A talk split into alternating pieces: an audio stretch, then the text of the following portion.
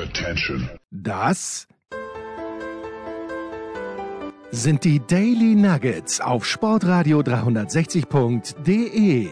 Selten golden und ganz sicher nicht täglich, aber wir haben uns stets bemüht. Also meistens. Nun gut, zu besonderen Anlässen, wie eben heute zum Thema Der Freitag beginnt am Donnerstagabend, Markus. Worin, das ist die große Frage, die ich mich habe, worin liegt die riesige Faszination, die Bastian Schweinsteiger auf euch Deutsche auszustrahlen scheint? Warum zum Henker gibt es jetzt auch noch ein Buch über Bastian Schweinsteiger?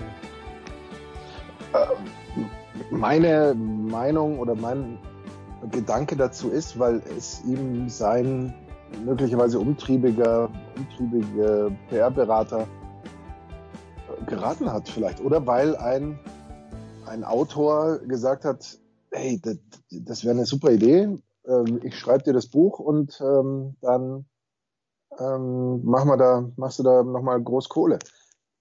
Ich denke, dass das der Grund ist. Ähm, er ist ja ein, ein Name und er ist ja zumindest Klammer auf noch, Klammer zu, Experte bei einem der reichweitenstärksten Fußball ausstrahlenden Sender Deutschlands und entsprechend. Ja, aber er ist doch langweilig. Es ist doch wirklich kein, kein Bruch ja. in, in, dieser Biografie, gibt es nichts, was interessant ist. Ich kann mir auch nicht vorstellen, dass, dass ich da irgendwas, also ich kann mir nicht vorstellen, dass ich sie lese. Sagen wir mal so. Insofern muss ich gar nicht darüber nachdenken, ob ich dort drin etwas Interessantes finden würde. Aber hindert das Menschen daran, sowas zu kaufen und sei es nur, um es anderen zu schenken. Es ist ein schlechter Zeitpunkt. Ich finde, das musst du definitiv vor Weihnachten rausbringen. Das ist dann eher was, dass du irgendwie sagst, hey, das muss jeder Fußballfan und äh, Sommermärchen hier und, und äh, WM da und so weiter. Ähm, und, und auch vielleicht hier ähm, FC Bayern und, und so weiter.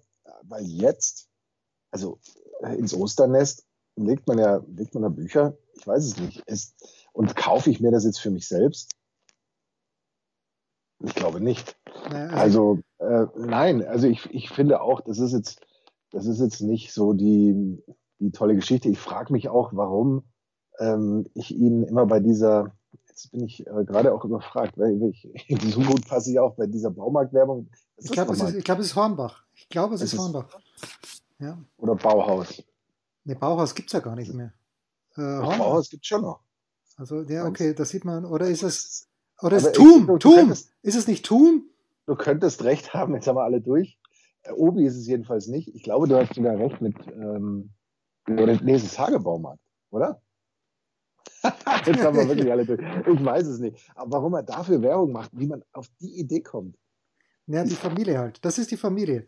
Ja, aber ich, ich, ich finde, also das finde ich fast schon absurd. Aber gut, dass, dass man, wenn man eine berühmte Persönlichkeit ist, dass man dann dazu neigt, äh, dann ein Buch zu schreiben, ist ja grundsätzlich nichts Neues. Die Frage ist eher, warum jetzt erst? Ne? Eigentlich. Wahrscheinlich, weil, weil er, weil irgendjemand auch gemerkt hat, hey, der hat einen Werbewert und der ist hier im deutschen Fernsehen vertreten und äh, man kennt ihn, Klammer auf noch, Klammer zu, entsprechend muss man da jetzt mal steil gehen und das noch ein bisschen mehr ausreizen. Mich wundert ja, dass er nicht singt. Der von dir angesprochene Autor, ich habe den Namen gehört, ich, ich könnte ihm kein Buch zuordnen, aber ist wohl, ist nicht wohl, sondern ist Schweizer, heißt Martin Suter und schreibt Artikel, schreibt irgendwie, nicht Artikel, schreibt äh, Krimis, wo der Romanheld, Moment, äh, heißt glaube ich Almen oder so ähnlich. Und ich lese nämlich gerade die, äh, die Rezension der Buchvorstellung vom wirklich sehr, sehr lustigen Boris Herrmann, der für die Süddeutsche Zeitung schreibt. Und es wird hier zitiert folgendes. Das Leben meiner Frau ist viel interessanter als meins, sagte, Sch pass auf, pass auf, pass auf, sagte Schweinsteiger einmal laut Suter zu Suter. Nach der Lektüre kann man dem nur zustimmen, schreibt wieder Boris Herrmann. Und das ist ja so. Ähm, was macht warum würde ich eine Biografie lesen? Und ich nehme einfach mal einen der drei möglichen Jahrhundertsportler in Österreich. Und einer der drei ist zum Beispiel Niki Lauda. Von dem habe ich tatsächlich eine frühe Biografie gelesen. Warum? Naja, weil Niki Lauda diese unfassbare Brechung gehabt hat, 1976 mit seinem Feuerunfall. Zweiter Kandidat, Hermann Mayer, der hat gleich zwei Brechungen gehabt. Nagano 1998 und äh, dann dieser Motorradunfall, der glaube ich 2001 war oder 2002. So, und der dritte wäre Thomas Muster, dem 1989 irgend so ein angesoffener Idiot ins Knie reinfährt mit dem Auto. Aber das, das ist interessant und das ist natürlich auch dieser Vorwurf, nicht der Vorwurf, aber es hieß ja immer, naja, warum ist Bohemian Rhapsody besser als Rocketman, als Film? Ja, weil bei Queen eben, da gibt es eine gewisse, ja, da gibt es eine Eskalation, dadurch, dass Freddie eben AIDS, AIDS bekommt, Achtung, Spoiler Alert, und dann kulminiert das Ganze in diesem wunderbaren Live-Aid-Konzert. Und die Geschichte, also Rocketman über Elton John, ich finde es fantastisch. Ich finde, äh, äh, wie heißt der, äh, Taron Egerton, fantastisch als Elton, aber ja, es ist halt auch ein kleines bisschen langweilig, weil äh, es ist einfach frisch nacherzählt, gut, und am Ende nimmt er halt keine Drogen mehr. Auch nichts gewonnen dadurch. Für ihn schon natürlich, äh, die Musik ist danach nicht wesentlich besser geworden. Ja, und deshalb denke ich mir, aber über wen wollten wir, wenn, wir, wenn ich diese Maßstäbe anlege, über wen wollte ich dann ein Buch lesen? Über welchen Fußballspieler? Ich weiß es gar nicht. Mesut Özil. Ja, viel interessanter, doch. Ja, ja wo ist er denn? Was macht er denn? Spielt er überhaupt noch Fußball? Ich weiß es gar nicht. Ja, doch, doch, doch. Er spielt, er spielt Fußball. Ähm, aber wer, wer sonst? Ich meine, sonst hast du, also klar, der Grund, warum man etwas liest, ist noch, weil man, weil man irgendeine eine gewisse Spannung oder irgendwelche interessanten Details oder, oder irgendwie sowas gut unterhalten werden möchte. Und das könnte ich mir da jetzt auch nicht vorstellen. Und diese Rezension, die du gerade zitiert hast, hat das vermutlich schon auch sehr auf den Punkt gebracht, gerade die, der Ausschnitt oder das Zitat. Und entsprechend ich würde das jetzt auf, auf meiner, meiner Wunschliste wäre wir jetzt vor Weihnachten zum Beispiel möglicherweise, möglicherweise nicht auftauchen. Also die, die Wahrscheinlichkeit ist da. Ja, also zwei Dinge dazu. Ich bin, ich bin wieder froh, dass es nicht vor Weihnachten gekommen ist, weil so niemand auf die wirklich Hane, hanebüchene Idee hätte kommen können, mir das zu schenken. Zum Glück. Und das Zweite, äh, es ist ja keine Biografie, sondern es ist eine an seine Biografie angelehnte fiktive Story. Okay. Ah, das äh, auch noch. Also das, das auch noch, ja. So. ja. Und warum? Ja, das, weil, könnte, das weil, könnte es ja dann spannender machen. Ja, aber, ist aber dann, dann gibt es ja noch weniger Grund, das zu lesen. Aber Markus und ich, wir sind beide komplett wuschig, weil heute Abend, Markus, geht's wieder los. Und ich, oh, fra ich frage mich, müssen wir warten und bingen oder sind wir alte Sacker und schauen uns jede Folge wöchentlich einzeln an? Ich habe gerade irritiert auf den Kalender geguckt, aber du bist natürlich so ein Medienprofi, dass du zum Zeitpunkt der Ausstrahlung heute Abend. Ja, natürlich, natürlich. Denkst, ne? Weil es am 21. geht's los. Nein, ich werde das, äh, ja, die erste Folge ja leider nicht sehen können, weil ich da arbeitstechnisch unterwegs bin und werde vermutlich dann erst ich weiß gar nicht, in welchem Rhythmus kommen diese Folgen dann? Einmal wöchentlich oder? Ich befürchte, ja, aber ich, ich hoffe ja auf Doppelfolgen. Okay. Babylon Berlin hatte durch Doppelfolgen bestochen, aber ich glaube, den Pass wollen sie jetzt über zehn Wochen wahrscheinlich hinziehen. Könnte ich mir vorstellen. Okay, ja, dann werde ich es wahrscheinlich in loser Reihenfolge immer mal wieder gucken, vielleicht mal, mal zwei Folgen am Stück oder, oder so, aber ich glaube, so bis zum Ende warten und bingen, das ist mir dann auch, ist dann schon ganz schön lange Strecke, die man dann da durchschauen muss. Deswegen, aber es würde die Wahrscheinlichkeit erhöhen, dass ich mich am Ende noch an das erinnern könnte, was am Anfang passiert ist. Insofern wäre das vielleicht auch keine schlechte Idee. Aber ich glaube, ich würde auflaufend das immer so halbwegs aktuell ähm, anschauen. Weil du das Und das müsste ja demnächst auch, Entschuldige, White Lotus müsste doch demnächst, äh, müsste doch da die zweite Staffel kommen. Ich dachte mal, die würde auch irgendwie so Januar, Februar anlaufen. Aber vielleicht war das auch eine komplette Fehlinformation. Das ja, wird dann auch, Moment, aber White, freue ich mich dann auch. Ich freue mich auch, aber White Lotus haben wir doch gerade erst gesehen. Haben die die zweite Staffel sofort nach der ersten gedreht?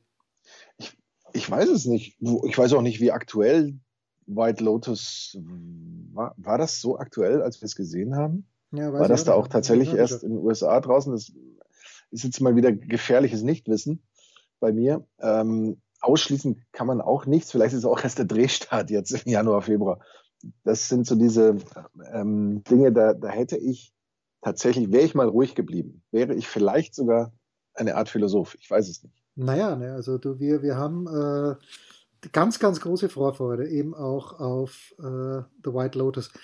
Was erwartest du vom Pass? Ich erwarte, das sage ich gleich jetzt, ich habe nichts gesehen, ich habe nicht mal eine Vorschau gesehen.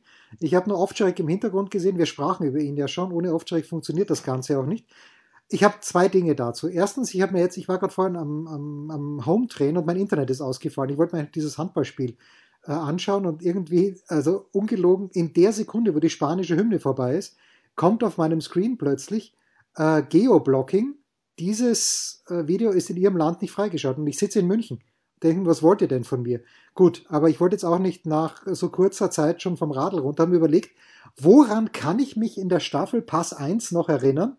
Und mir ist nichts eingefallen, außer mhm. äh, die allerletzte Szene und äh, irgendwie diese Umgebung, wo dann der, Achtung, Spoiler Alert, am Ende Gefangene, äh, nicht Gefangene, ich weiß gar nicht, was wir mit dem gemacht haben, oder, oder der, der arretierte Mörder äh, gehaust hat. Woran kannst du dich erinnern? Das, ist, das habe ich mir kürzlich auch gedacht. Und ich muss auch ganz ehrlich sagen, ich kann mich immer erinnern an, an sehr, an, an, tolle Bilder, an viele Drohnenüberflüge über verschneite Wälder, an so eine eher düstere Stimmung. Wie du schon sagst, an die letzte Szene, an ähm, die Tatsache, dass die Kommissarin ähm, unbekleidete Begegnungen mit ihrem Vorgesetzten hatte. Habe ich komplett äh, verdrängt? Habe ich komplett viel, verdrängt? Mehr, da sieht man mal, wie selektiv ich sowas angucke, worauf ich achte. Sehr viel mehr äh, äh, ist es dann fast nicht. Die eine, eine Berghütte erinnere ich mich, oder ja, dieses, das Haus des Mörders ist das doch, glaube ich, ne? so, eine, so eine Hütte im Wald. Ähm, aber sonst, ich glaube, ich müsste mir das fast nochmal anschauen vorher. Ich glaube, ich, ich müsste dann meine Hausaufgaben erst Ja, ja, ich auch. Ich habe mir es auch vorgenommen. Ich erwarte mir folgendes: Ich erwarte mir zu Beginn irgendeinen grauslichen Mord. Ja. Also ohne, ohne irgendwas zu wissen, wie gesagt, aber so muss es losgehen. Und dann äh, schauen wir mal, wie äh, Nikolas Ovtcharek benannt ist. So oder so. Weil äh, wir hatten ja schon öfter mal angesprochen, ganz koscher äh, wird das Ganze nicht verlaufen sein. Aber ich freue mich sehr. Ich weiß gar nicht, ist es 2015 wahrscheinlich, oder? Aufs das weiß ich jetzt auch nicht. Das weiß ich jetzt auch nicht. Ja. Ähm, weil ich werde es wahrscheinlich ja eh über Sky Q, wie man so schön sagt, Natürlich. on demand gucken.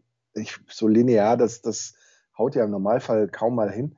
Aber es ist im Moment, bin ich schon wieder ganz schön im Hintertreffen. Ich schaue ja gar nicht so viel und habe aber schon wieder mehrere Sachen, die ich, bei denen ich noch nicht auf, auf dem letzten Stand bin oder auf dem neuesten Stand. Und dann kommt jetzt diese Serie auch noch dazu. Also da ist einiges zu tun. Ha, da wir darüber sprechen, hast du meinen Tipp angenommen? Hast du mal reingeschaut in die vierteilige ähm, Marathon-Doku über Muhammad Ali in der Arte-Mediathek? Ich habe sie in einem Browserfenster offen. Ich habe noch nicht begonnen, aber ich habe sie, weil ich in der Big Show mit Michael Körner drüber sprach, was er sich jetzt anschaut, weil mit den Beatles, die haben jetzt durchdiskutiert bis zum Ende. Und ich habe ihm sogar den Link geschickt, direkt zur Ali-Dokumentation und ich werde sie heute beginnen. Und heute meine ich mit Donnerstagabend. Gestern. Ja, mit heute meine ich gestern. Und wenn genau. du sie gestern begonnen hast, Jens, dann kannst du mir doch schon was erzählen darüber. Nein, ich, ich glaube, dass ich ziemlich viel dieses Materials kennen werde, aber ich werde es trotzdem ja. mit, größter, mit größter Freude mir anschauen. Ich habe auch diese Doku When We Were Kings. Die äh, Süddeutsche Zeitung hat ja einen, einen so einen Countdown gemacht, die besten Sportfilme aller Zeiten. Und Nummer eins war, glaube ich, Raging Bull, wie ein mhm. wilder Stier mit Robert De Niro. Habe ich nicht gesehen, ganz ehrlich. Äh, es, es war irgendwie, da war ich noch zu jung und danach hatte ich nie die Muße. Aber When We Were Kings war irgendwie auch Top 10. Da geht es eben um diesen Kampf gegen Foreman. Was, George Foreman? Ich denke schon, ja. ja, ja. Ähm, und das war, war äh, ganz, ganz groß, ist auch in der Verlosung gewesen. Nee, aber ich habe es noch nicht gesehen, aber ich nehme es mir natürlich äh, mit, mit großer Werbe vor, dass ich das heute beginne. Da sagt er nichts mehr. Ich dachte, es ist Pause. Dann. Ja, ja, eh, eh. Was gibt es Neues? Wer wird wem in die Parade fahren? Wir blicken in die Glaskugel. Der Kurzpass von Sportradio 360 mit Sky-Kommentator Markus Gaub.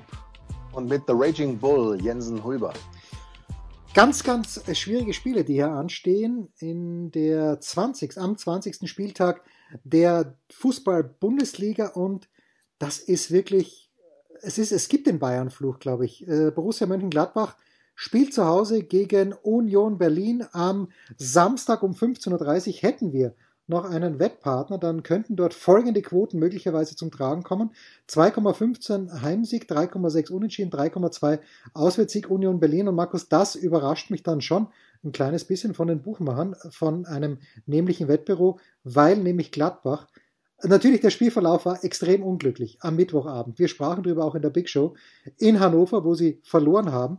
Aber Eurer war das schlecht dann hinten raus. Gladbach nur eins von fünf Bundesliga-Duellen gegen Union Berlin gewonnen, zwei Unentschieden, zwei Niederlagen, nach 19 Saisonspielen 22 Punkte. Äh, zuletzt war das 2010, 2011 äh, vor und drei Bundesliga-Heimspiele, also, pardon, drei Bundesliga-Heimspiele in Folge verloren. Boah, ey, das ist ein ganz, ganz hartes Brötchen. Ich glaube, nee, äh, ich glaube, dass Gladbach das nicht gewinnen wird.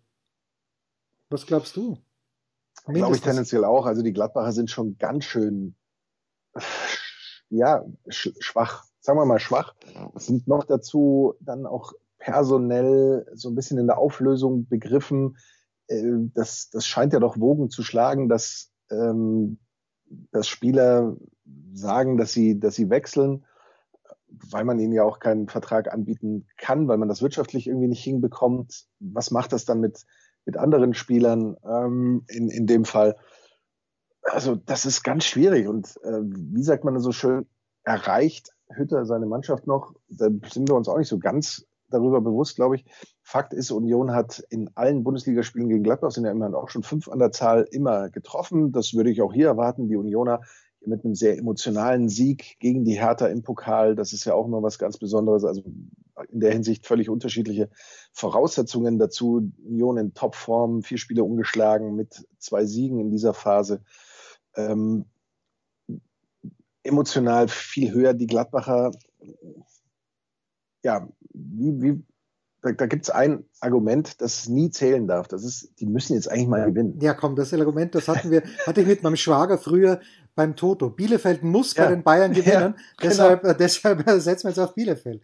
ist doch genau, Wahnsinn, das, ja? das ist was, das ist was, das darf nie zählen. Trotzdem ist man ja immer versucht zu sagen, ja doch, die, die müssen doch jetzt irgendwann mal gewinnen. Da muss doch irgend so ein Knoten platzen. Die sind doch eigentlich nicht so schlecht, wie sie, wie sie sich da immer darstellen. Äh, ich glaube auch, so wie du sagst, dass sie dieses Spiel nicht gewinnen werden. Ich glaube, dass ähm, ja, vielleicht wird es ein knappes Unentschieden, knapp im Sinne von ein eher später Ausgleich der, der, ähm, der Glad Gladbacher, ja, genau, der Gladbacher. Das könnte ich mir am ehesten vorstellen. Also Tipp X wäre da so mein Ding. Der späte Ausgleich für die gute Moral, das wäre doch was. Ja, vielleicht. Ja. ja. unser nächstes Spiel ist ein Derby, mehr oder minder. Zumindest äh, Freiburg und Stuttgart nicht so weit auseinander. Warum nehmen wir dieses Spiel? Fragt ihr euch. Naja, weil gerade Zeit ist und weil Toni Tomic und Jonas Friedrich in der Big Show absolut optimistisch waren, was Stuttgart angeht. Und äh, die Freiburger hat Jonas kommentiert in Hoffenheim 4 zu 1 gewonnen. Äh, und ich weiß nicht, hat, hat, Jonas gesagt brillant, hat Jonas gesagt genial. Naja, okay. Äh, fünf der letzten neun Bundesligaspiele hat äh, der SC Freiburg verloren, zwei Siege, zwei Unentschieden. Äh, und in den ersten zehn Saisonspielen, da erinnern wir uns, gab es keine Niederlage. Also der Trend is not your friend, wenn man das jetzt mal hier sich so anschaut. Und in Dortmund hat es überhaupt nicht gut ausgeschaut. Ähm, fünf Tore kassiert, eins zu fünf verloren. Ich weiß es nicht, äh, wie hier wie, wie, ich das hier einschätzen soll, weil ich das habe ich auch in der Big Show gesagt, immer wenn man von Freiburg was erwartet, dann liefern sie eigentlich nicht. Dennoch bei den Buchmachern 1,9 zu 1 Quote für Heimsieg, 3,6 Unentschieden, 4 zu 1 Auswärtssieg. Ich antizipiere hier ein spätes 2 zu 1. Nach dem Ganzen, was ich jetzt gesagt habe, antizipiere ich ein spätes 2 zu 1 für Freiburg. Ich würde auch die Freiburger vorne sehen, auch wenn eben die Bilanz, du hast angesprochen, mit den fünf Niederlagen aus den letzten neun und so jetzt nicht so ähm, vielversprechend grundsätzlich ist.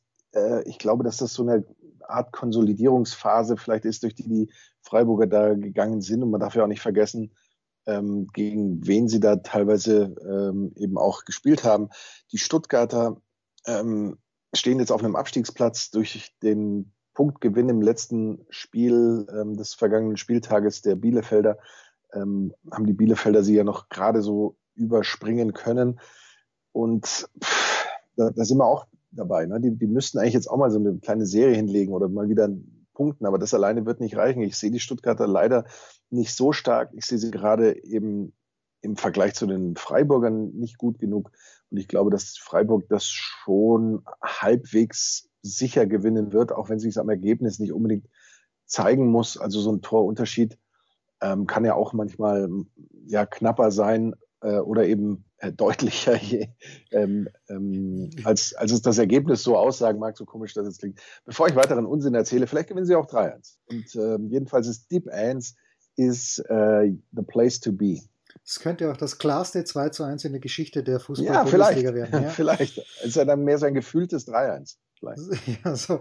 ja, schauen wir mal, was beim nächsten Spiel ist. TSG Hoffenheim gegen Borussia Dortmund. Eigentlich, äh, ja, fast ein Krisenduell. So ein kleines bisschen. Hoffenheim hat bei Union verloren, hat jetzt zu Hause eben im Pokal gegen die Freiburger verloren und die Dortmunder, naja, nicht, nicht sich mit Ruhm bekleckert bei St. Pauli. Normalerweise läuft es gar nicht mal so schlecht für Hoffenheim gegen, äh, gegen Dortmund. Allerdings die letzten drei Bundesliga-Partien gegen Borussia Dortmund sieglos und es könnte, sollten die Dortmunder gewinnen, das erste Spiel, ja die erste Spielzeit vielmehr sein, wo Dortmund beide Spiele gegen Hoffenheim gewinnt. Sollte allerdings Dortmund in Führung gehen, gehen dann ähm, würde sich, darf sich, äh, dürfen sich Dortmunder nicht zurücklehnen, denn Hoffenheim ist schon, hat schon elf Punkte nach Rückständen geholt. Auf der anderen Seite auch Dortmund kann nach Rückständen noch punkten. Und beide, Achtung, wenn spät wird, sind beide sehr produktiv. Jeweils 13 Tore in der Schlussviertelstunde. Ich schaue mal ganz kurz auf die Quoten.